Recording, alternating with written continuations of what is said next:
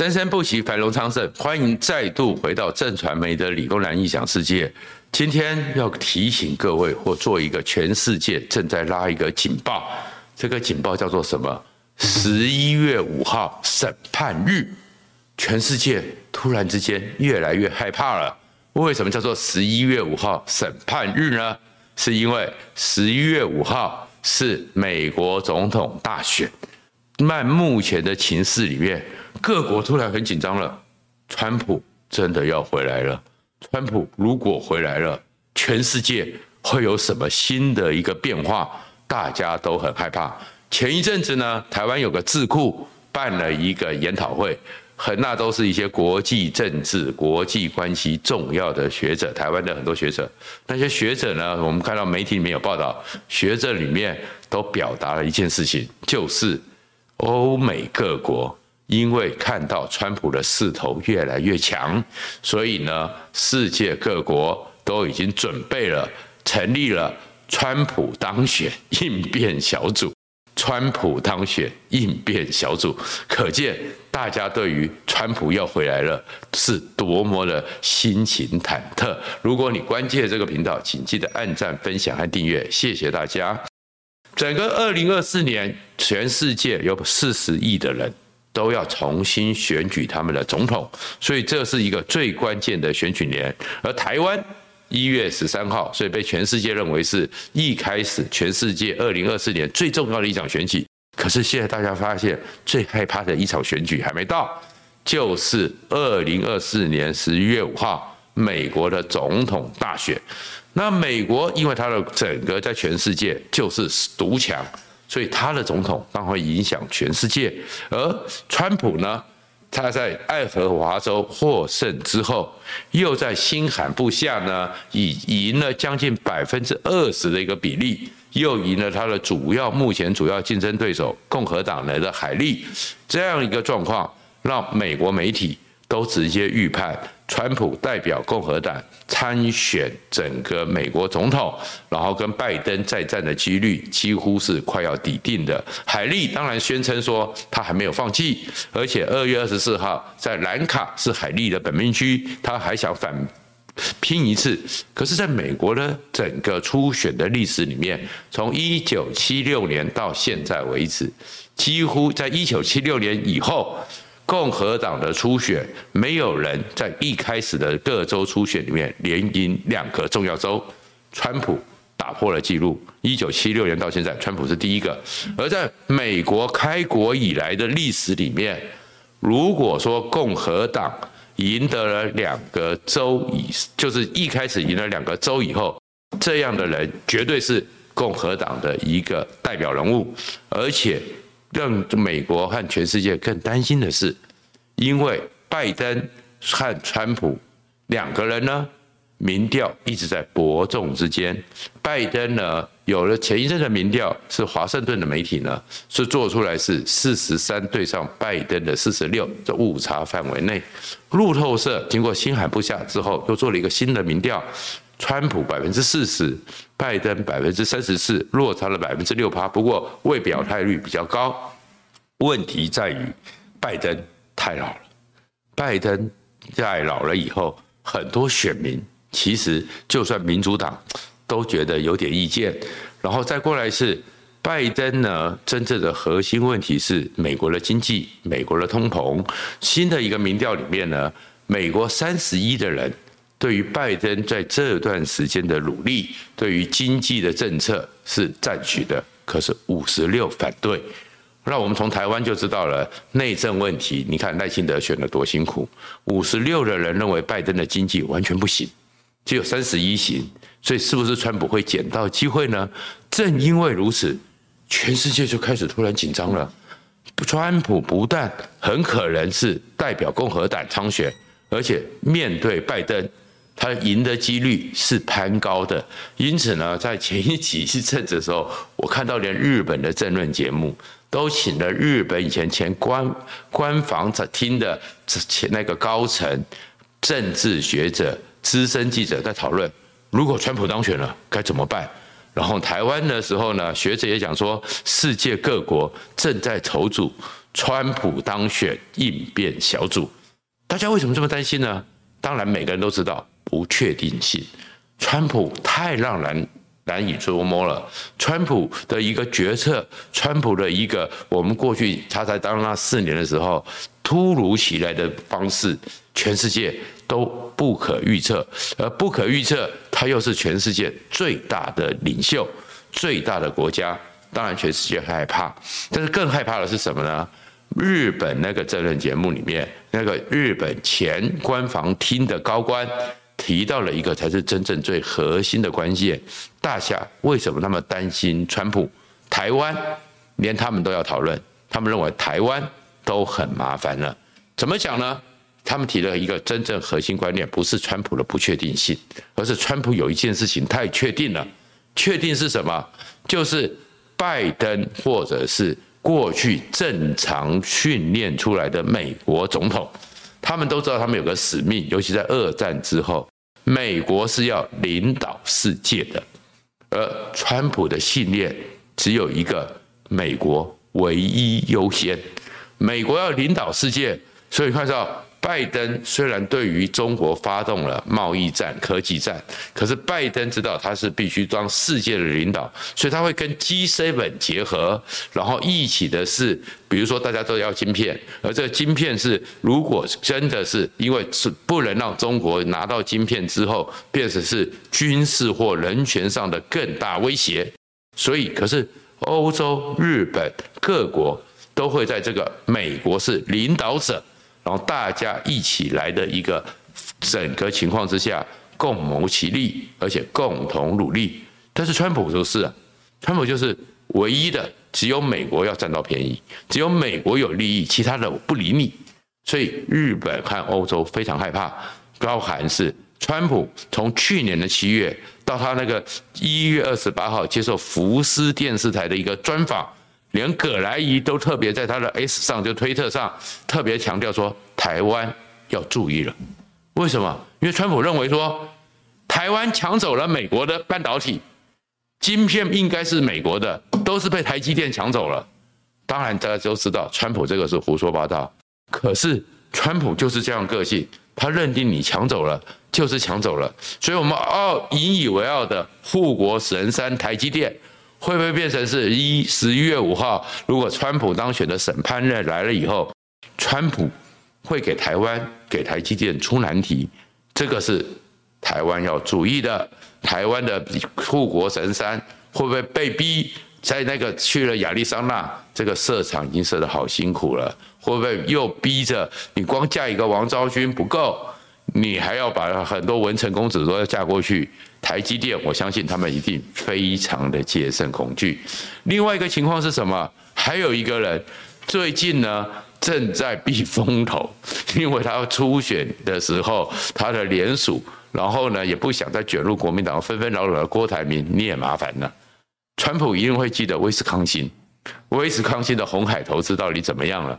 这个当然都是对台湾的很多主要的重要企业的一个影响，但是更影响的是台湾的安全。川普呢？为什么大家会担心呢？全世界都很担心，川普上来之后，俄乌战争怎么办？台海的和平稳定怎么办？不是代表说川普不会想要去保护这边或维持这边的秩序，而是川普的方法会不一样。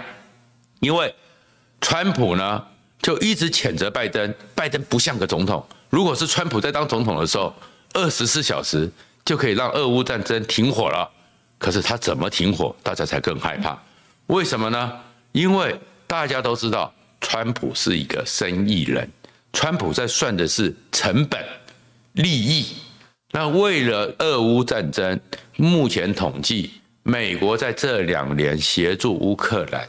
已经投入了七百五十四亿美元，而七百五十四亿美元，因为美国的经济状况现在其实并不好，美国的共和党比较右派的，包含国会议长强生都认为说够了，美国已经够了。川普也讲说，美国的弹药不够，美国弹药维持美国是第一，现在的弹药已经还不太够了，那这还继续援助乌克兰吗？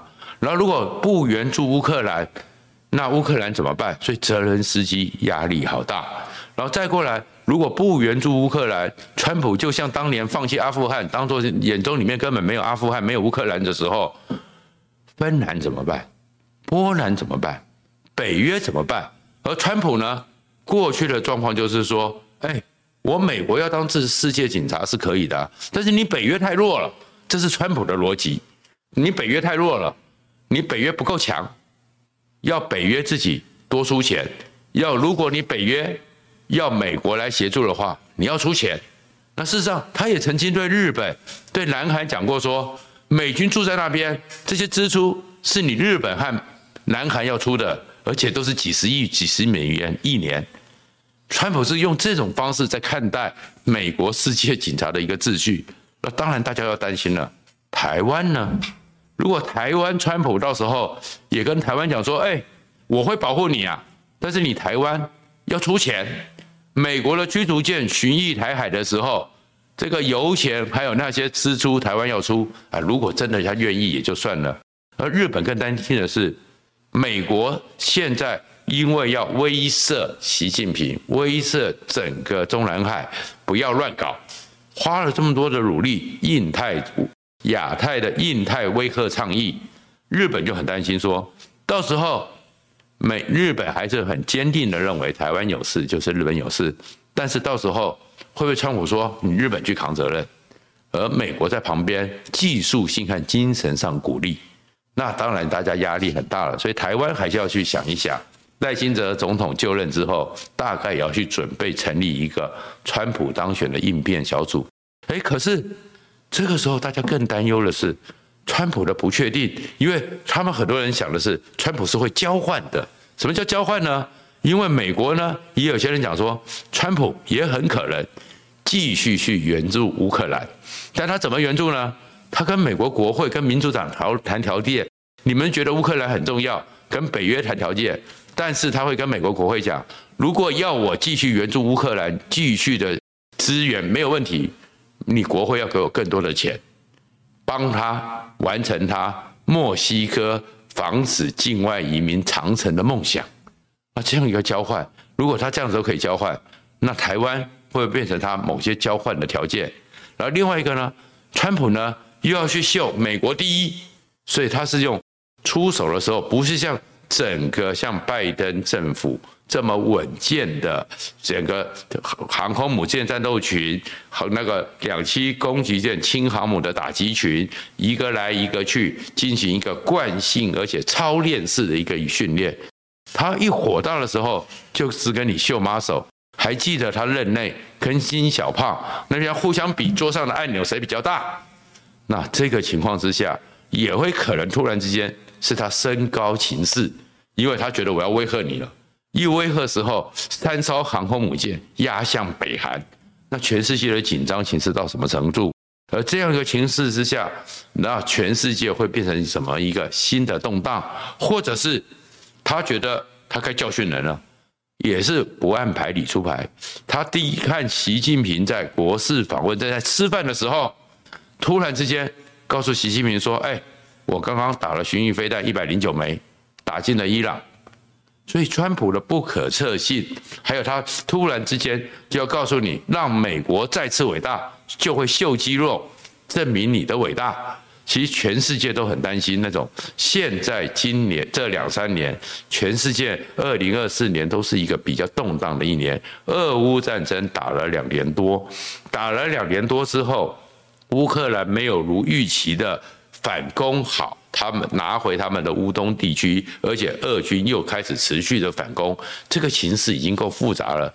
北约已经很紧张了，再过来，整个以色列和哈马斯战争的状况也处理得不如预期。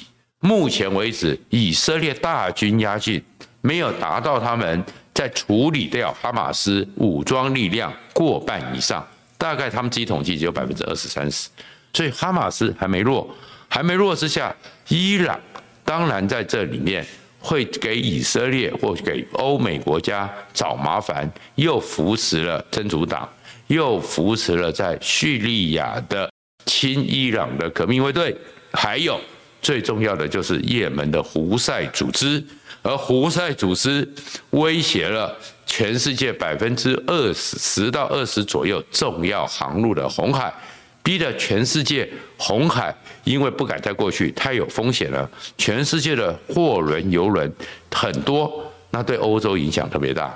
因为他们就只好绕过好望角，航程多了两个多礼拜，成本增加。那对于现在这其实这几年，因为俄乌战争还有疫情的结果，经济都其实都很吃紧的世界主要国家，通膨都很严重的主要国家，又是雪上加霜。而且呢，九零年代进行了全球化之后，全世界都有一个零库存省成本的想法，但是突然之间。你的整个运原物料，你这个零组件要多绕两个礼拜，让原物料的供应不及，所以德国的化工业目前因为红海的状况已经告急了。而这些情况这么多，那川普如果美国大家会知道是，如果是拜登，他会领导全世界，他会去想办法。但是川普认为，哎，美国优先，这跟我美国又没关系。川普的美国优先就是，只要你不动到我美国，我都不见得想理你。当时他对阿富汗也是这样子，所以其实全世界也非常的焦虑，非常的紧张。那我们台湾要怎么去面对？那当然有个变数，因为川普呢，他如果第一次出来的时候，大家可能美国人是觉得改变的开始。但是，因为他那四年，尤其是在最后任后的任内要下卸任之前，冲进国会的事件，那美国对他的评价，很多人也是两极。所以两极之下，会不会到最后的时候，就好像当年韩国瑜声势太强，最后台湾的中间选民灌给蔡英文，不是支持蔡英文，而是因为担心韩国瑜。那会不会有因此担心川普灌给拜登？其实我们也要观察。然后有人讲说。美国这么成熟，难道很有些呢人还会在自我安慰说啊，不会啦，美国是一个稳健的体制，美国有个系统，川普不能个人决策。可是四年前的川普不是这样子，川普刚刚当选的时候呢，明居正老师曾经跟我们讲说，放心啦，美国这个国家运作成成熟稳健，公共行政他们的行政体系，整个决策体系非常的稳健。他告诉我们说，美国呢曾经有个谚语，就算总统只有小学程度，美国的国家都帮他准备好了很多的老师，可以教这个小学程度的学生快速的成长。但是后来全世界的政治学者都傻眼了，因为川普做的方法是。直接开除老师，最后只会用一些跟他一样走极端的美国优先主义。所以其实我们真的很感台湾是在全世界立下了一个骄傲。我们在二零二四全球大选年里面让全世界安心了。可是我们接下来要去想，如果十一月五号审判日真的是川普当选了美国总统。台湾有做了哪些先秦的超前部署？恐怕这是赖清德还有整个国民党还有台湾重要企业都要去思考的一个重要的课题了。谢谢大家。